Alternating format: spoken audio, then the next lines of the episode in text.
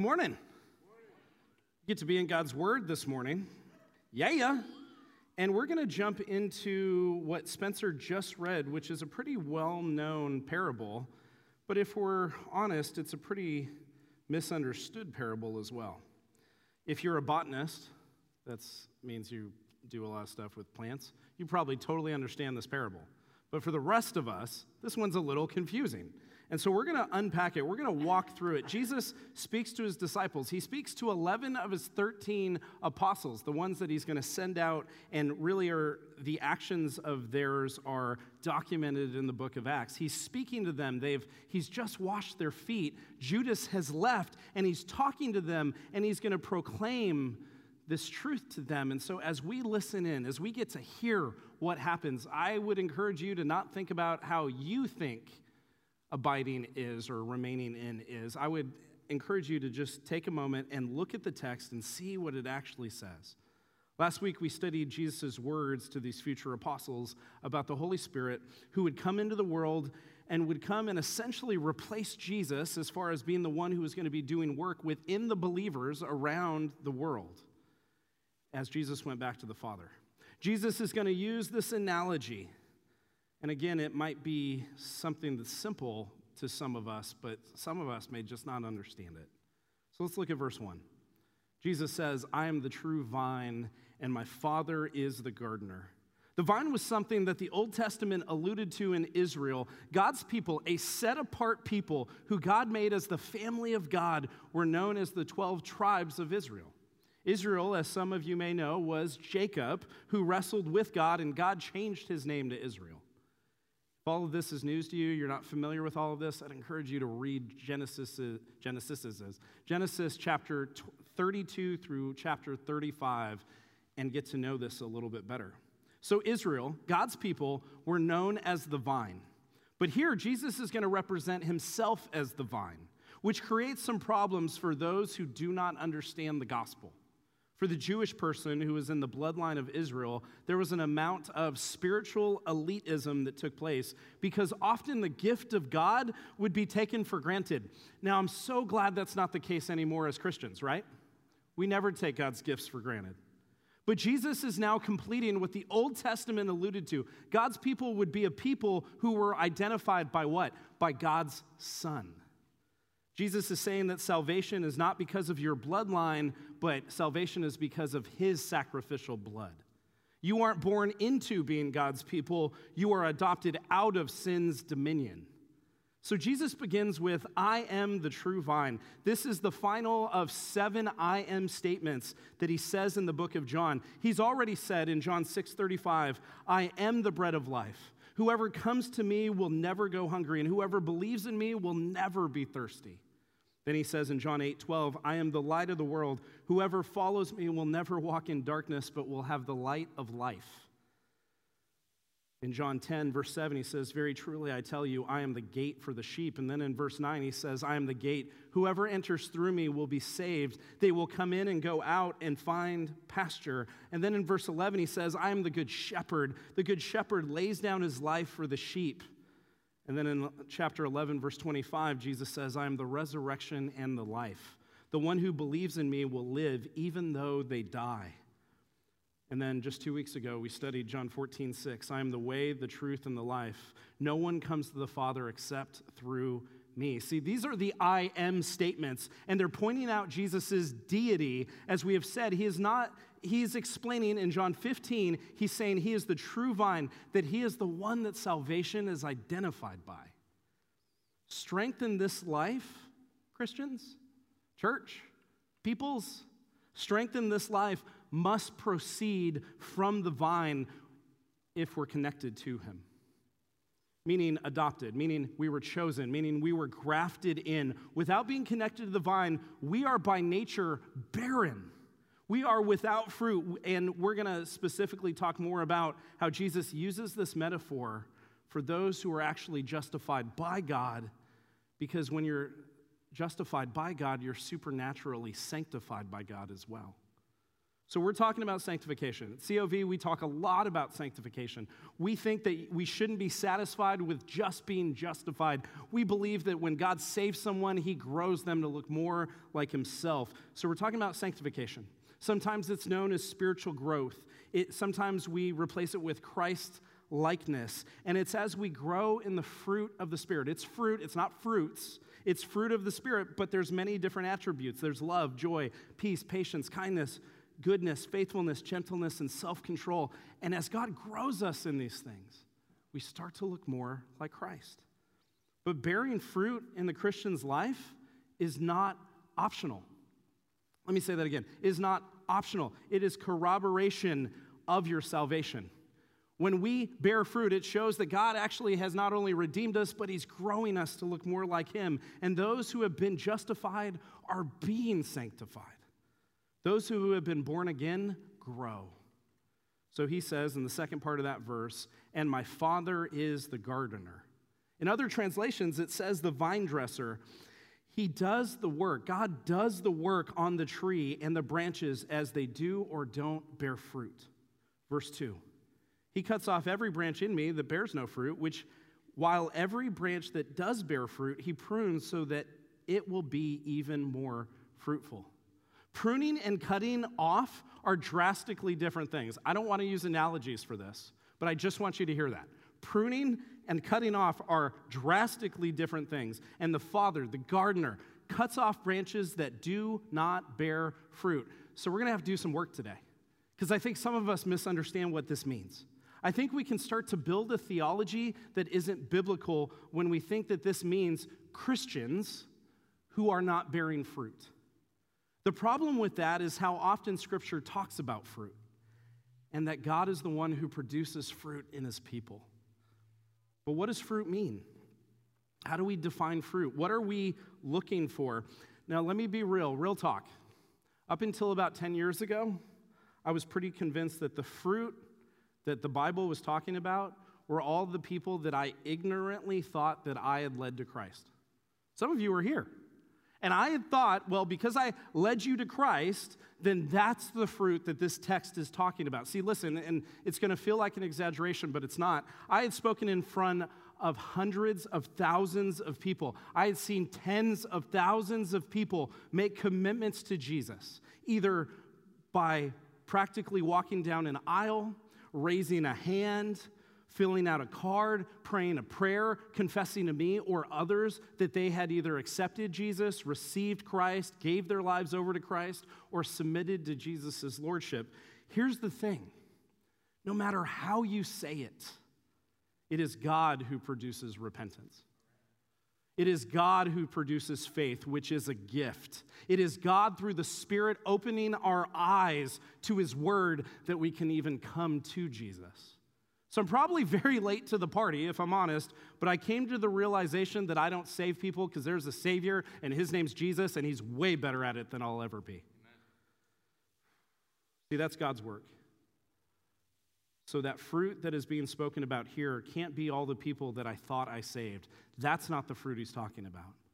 I think the other misunderstanding that I and probably many of us have had is that these branches that we think were Christians that they were Christians, but because either they weren't trying hard enough or we think that Satan misled them away from God, they fell away. Here's the thing about the gospel being a gift, okay? I need you to hear this. I'm not to stop saying this.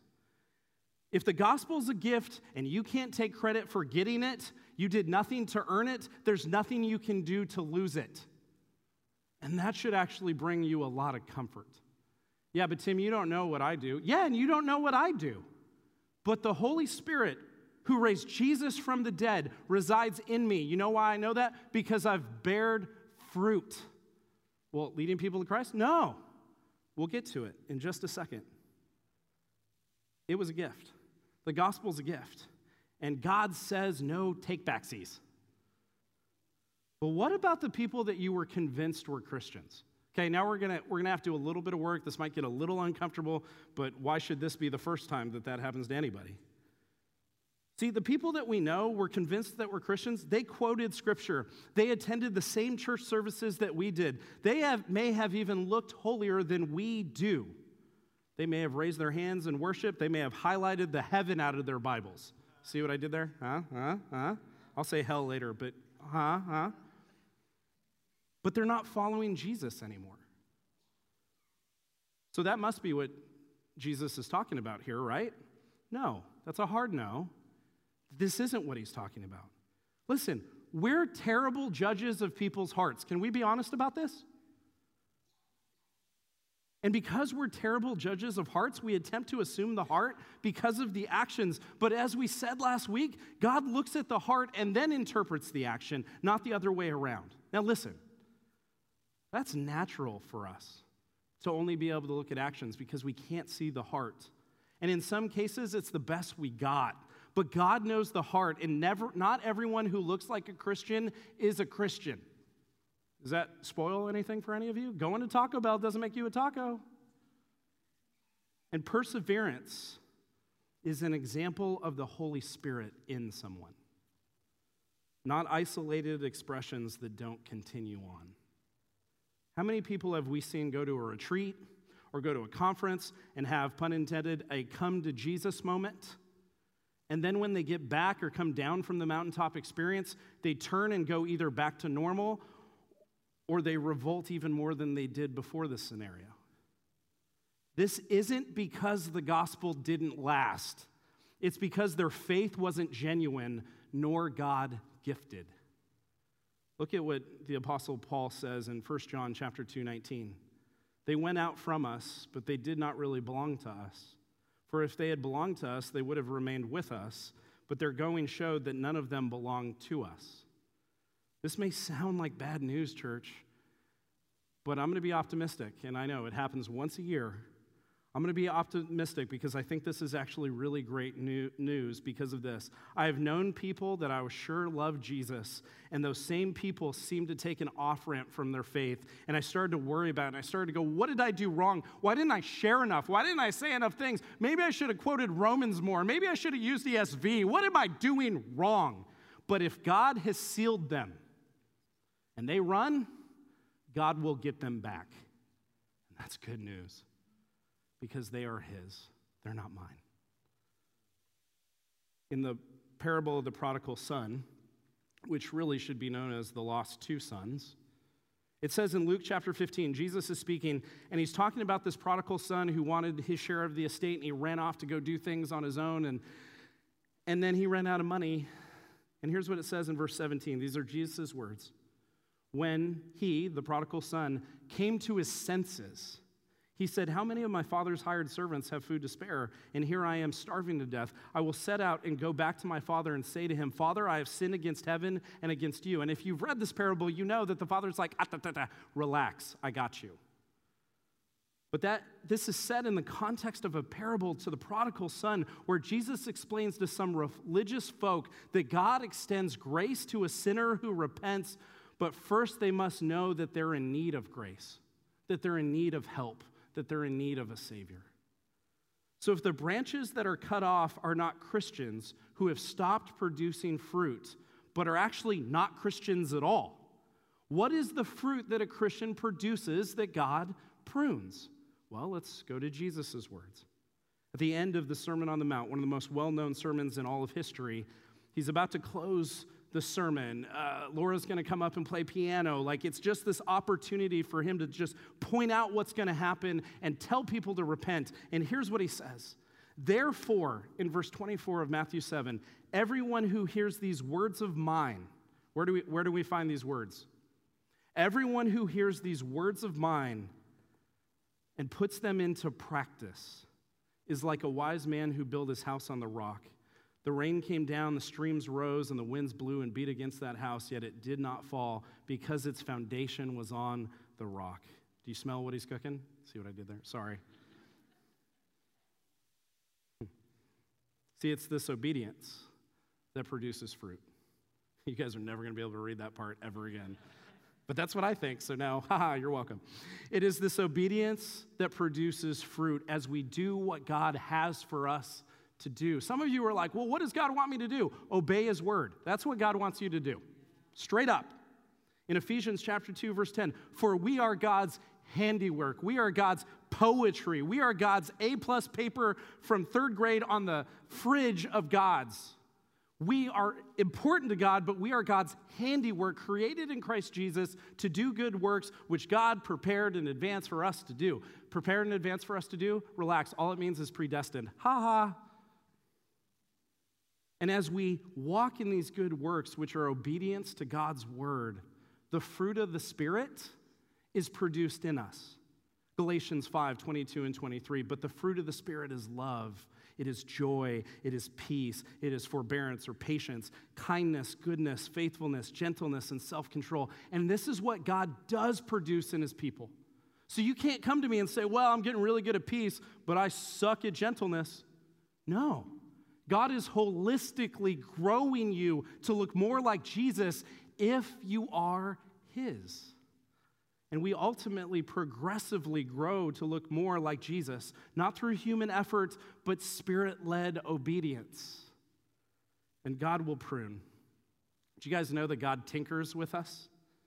He will give us opportunities to grow. He will remove things from our lives that hinder us from fruit bearing. He will take away situations that we want desperately in our flesh, but are terrible for our spiritual growth. Listen, God doesn't sanctify with pillows, and you cannot microwave maturity. It's impossible. So the writer of Hebrews puts it this way in chapter 12, verses 4 through 8. He says, In your struggle against sin, you have not yet resisted to the point of shedding your blood. He's, he's pointing to Jesus. And have you completely forgotten this word of encouragement that addresses you as a father addresses his son? It says, My son, do not make light of the Lord's discipline, and do not lose heart when he rebukes you, because the Lord disciplines the ones he loves.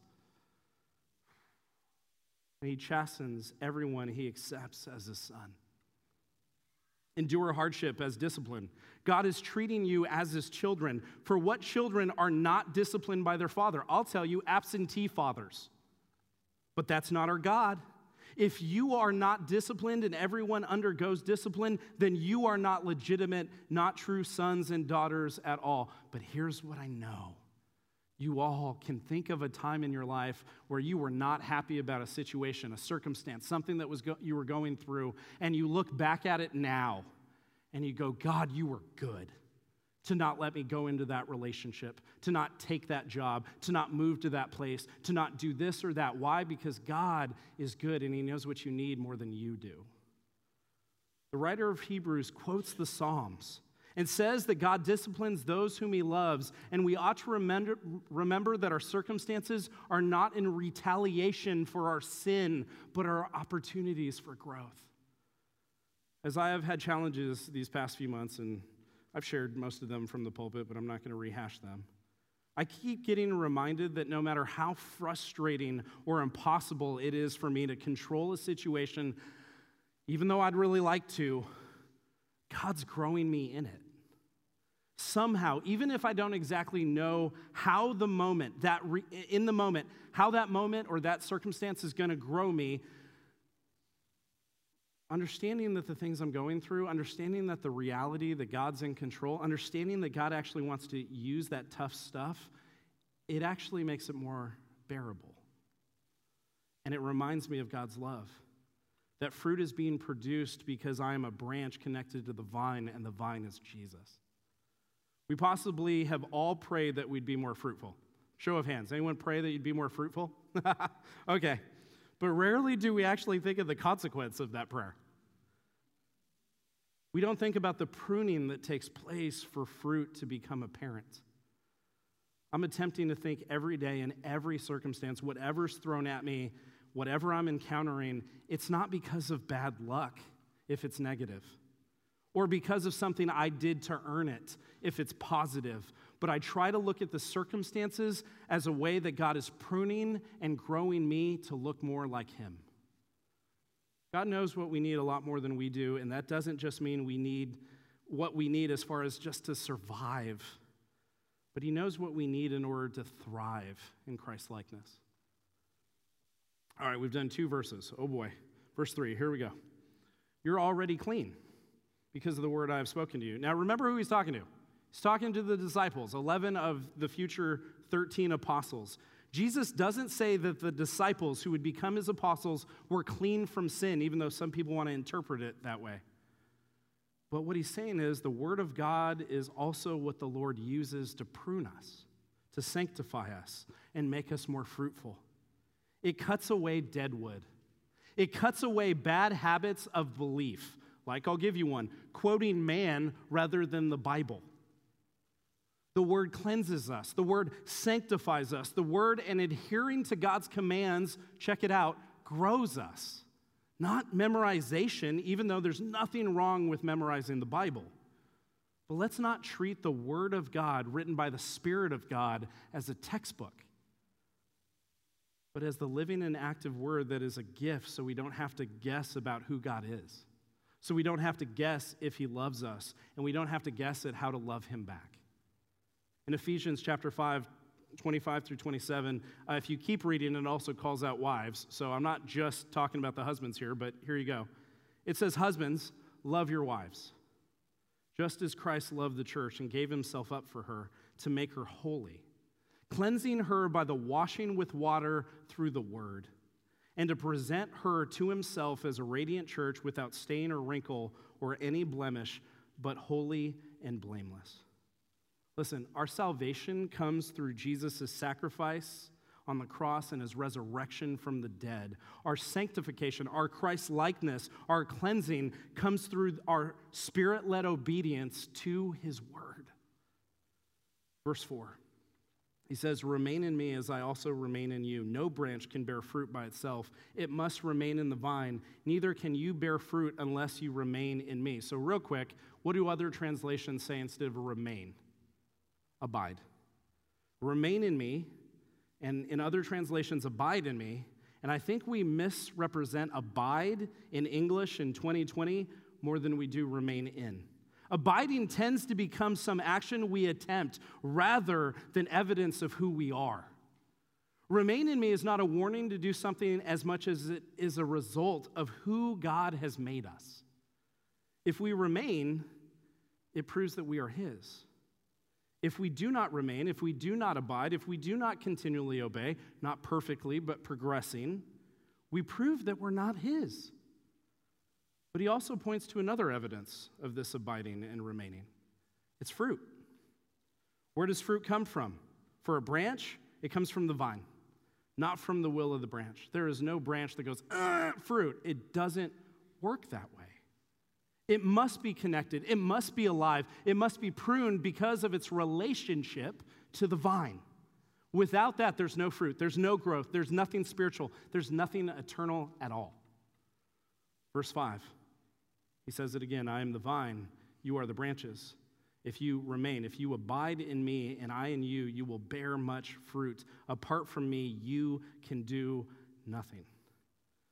A way we can misunderstand abiding is to think it's just something we do. I've heard sermons focus on abiding, and I've heard them say, well, abiding means prayer. And then they quote 1 Thessalonians 5, and they say, pray without ceasing. Just do it all the time. That's abiding. Where I've heard abiding is reading the word cover to cover over and over. Or that abiding is belonging to a church and being accountable to the community.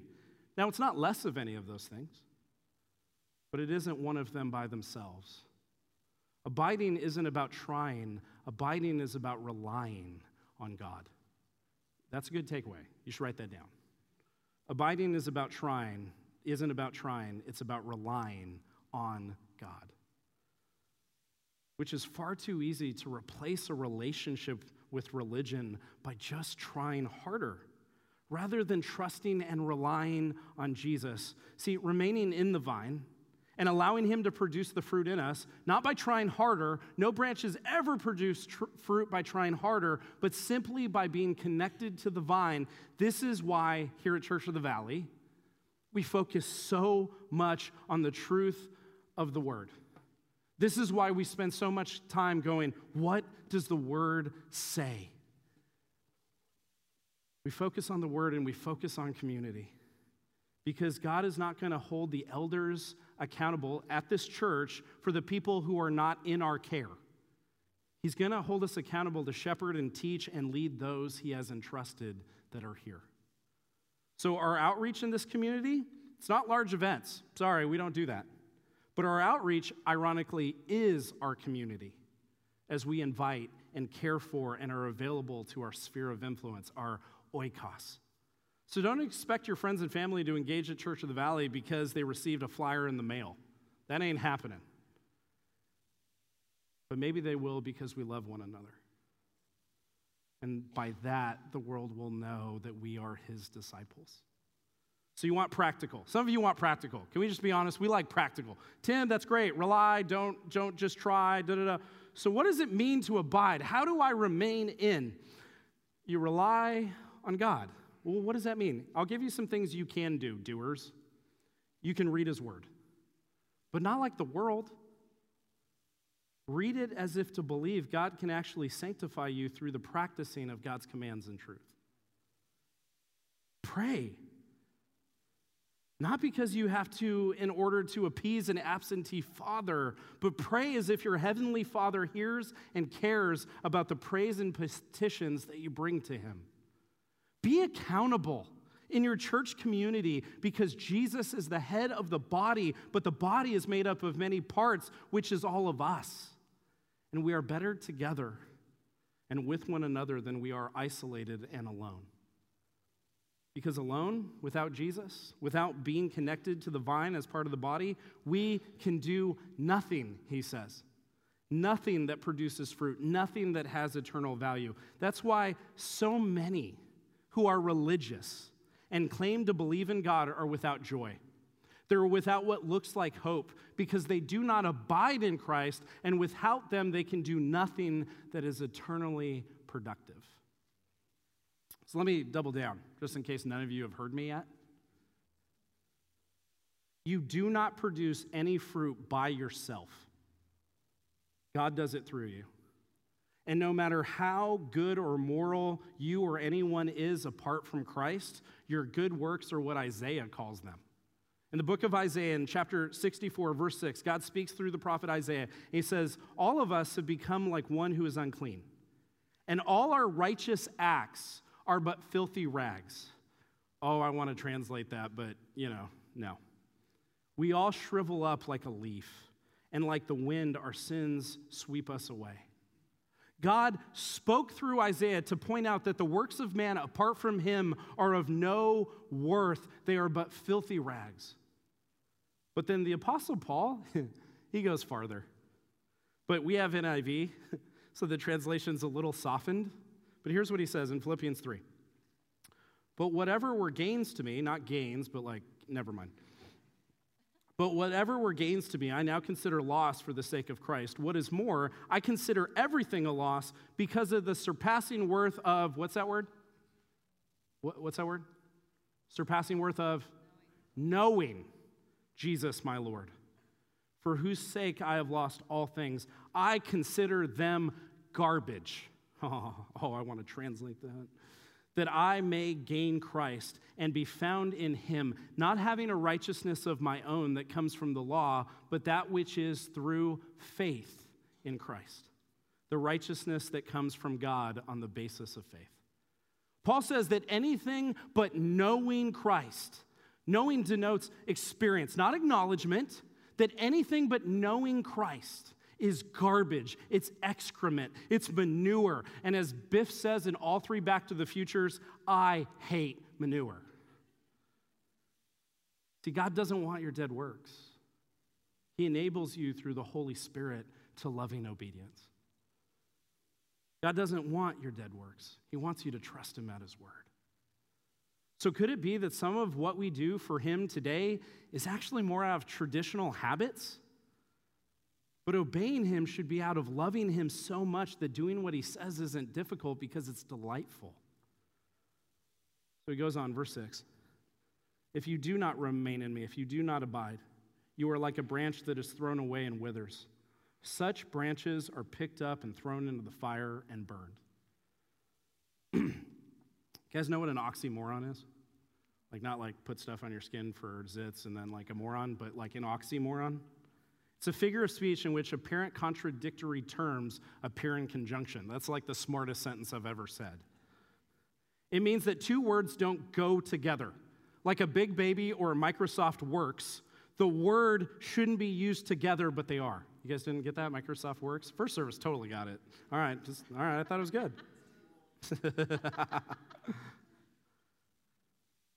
An unfruitful Christian is an oxymoron. Unfruitful Christians are not at all what God produces because Christians are people remaining, abiding, and connected to the vine. So, what is Jesus doing here? Why the negative example of what happens to a fruitless branch? Is he attempting to scare the hell? See, I got to say it there. Just the hell out of the disciples? Is he trying to scare us? Is he taught? Well, we've forgotten where he is when he says this. He's talking in a context where Judas is congruently working out the devil's plan to attempt to defeat Jesus by having him killed. Funny how that worked out for him. He's speaking about those who look like they are engrafted into Christ, but really aren't. Those who say they follow Jesus, but really act as if Jesus follows them. Those who claim Christ with their mouth, but live as if Christ has no value with their lives. Those who, because we have seen outward expressions of what we think is God working through them, become people that we point to to argue that eternal security isn't a real thing. Judas followed, but he didn't believe that Jesus was who Jesus said he was. Perseverance isn't what saves a person, but a person who is saved perseveres. I need you to understand the difference. Perseverance isn't what saves a person, only Jesus saves a person. But a person who is saved perseveres, because that's what the Holy Spirit does. But the unfruitful, the dried out branches that are cut away, they are discarded, they're thrown into the fire. And I don't feel like I need to unpack what that symbolizes. I think you guys have all, you know, fire, that's probably hell, right? But I'll say this Heaven is about a relationship. We started the sermon last week with that. It is about a relationship with the triune God, Father, Son, and Holy Spirit. And heaven is the destination where those who want a relationship with God for eternity go. Hell is the place where God is not. You want a functional definition? There's a good one. Hell is the place where God is not. And it is literally the place where those who don't want a relationship with God go. As if to say, as you wish. If you want Him truly, church, you get Him truly. And if you don't, you don't. Verse 7 If you remain in me and my words remain in you.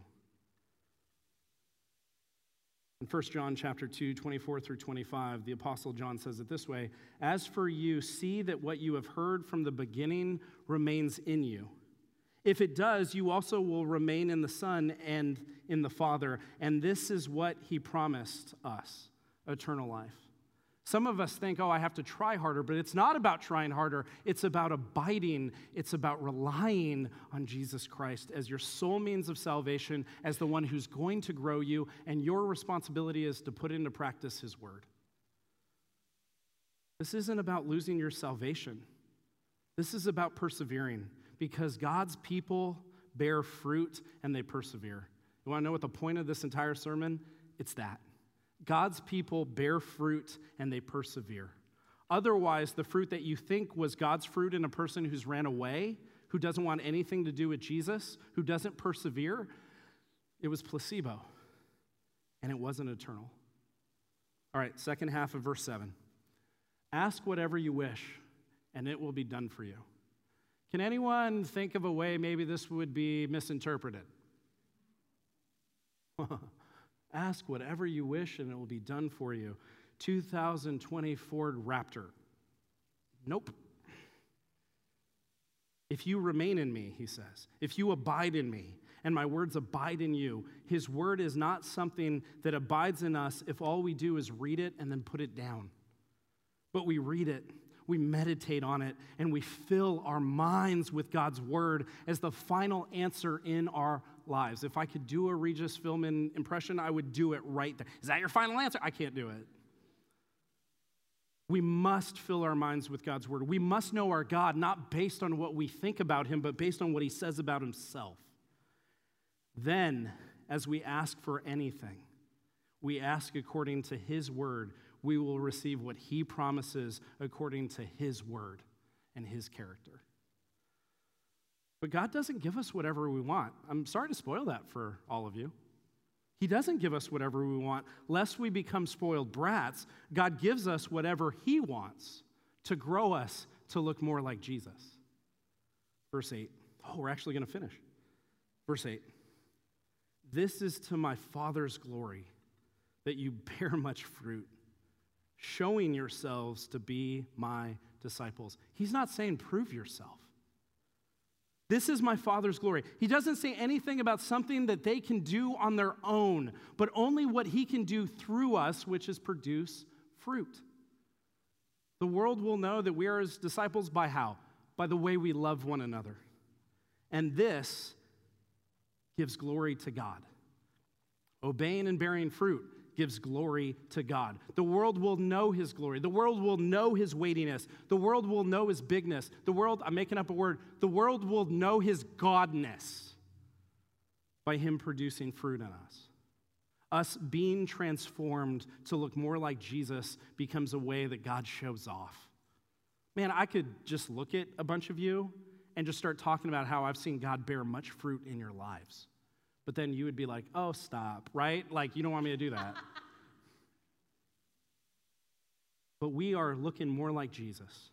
And he's using us as his branches to bear fruit because we remain in him. When the world wants to do any and everything to make us forget about the gospel, the gospel is proclaimed both through our words and our lives that are bearing fruit that back up our message.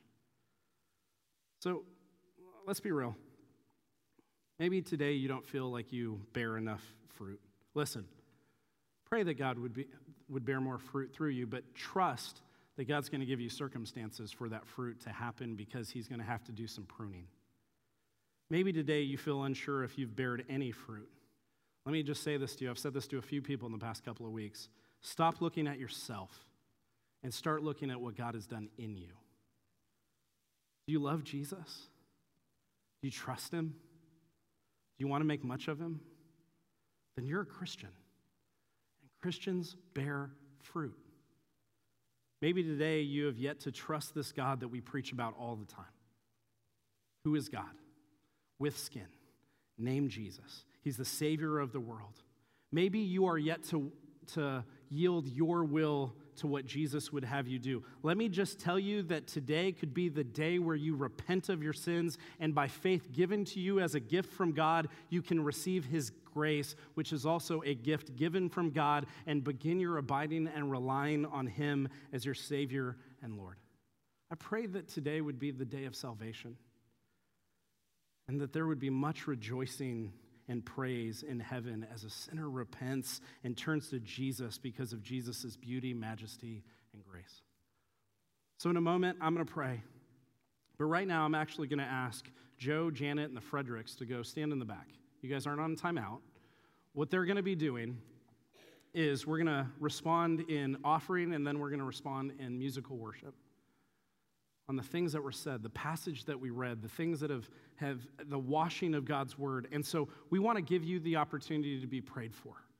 They're going to be standing in the back. If you know any of them and you feel comfortable, go up to them and say, Hey, could you pray for this thing? Maybe today it's because you just came in with a bunch of baggage.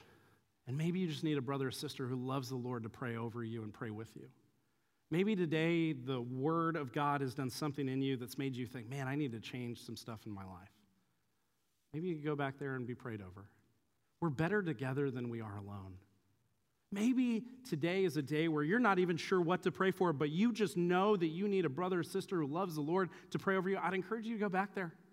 They know how to pray for people. They want to encourage you. Maybe today is the day that you've trusted Jesus for real. Go and tell them. Go fill out a card. You can drop it in the offering, but tell one of them and have them pray for you and rejoice with you. Let's pray.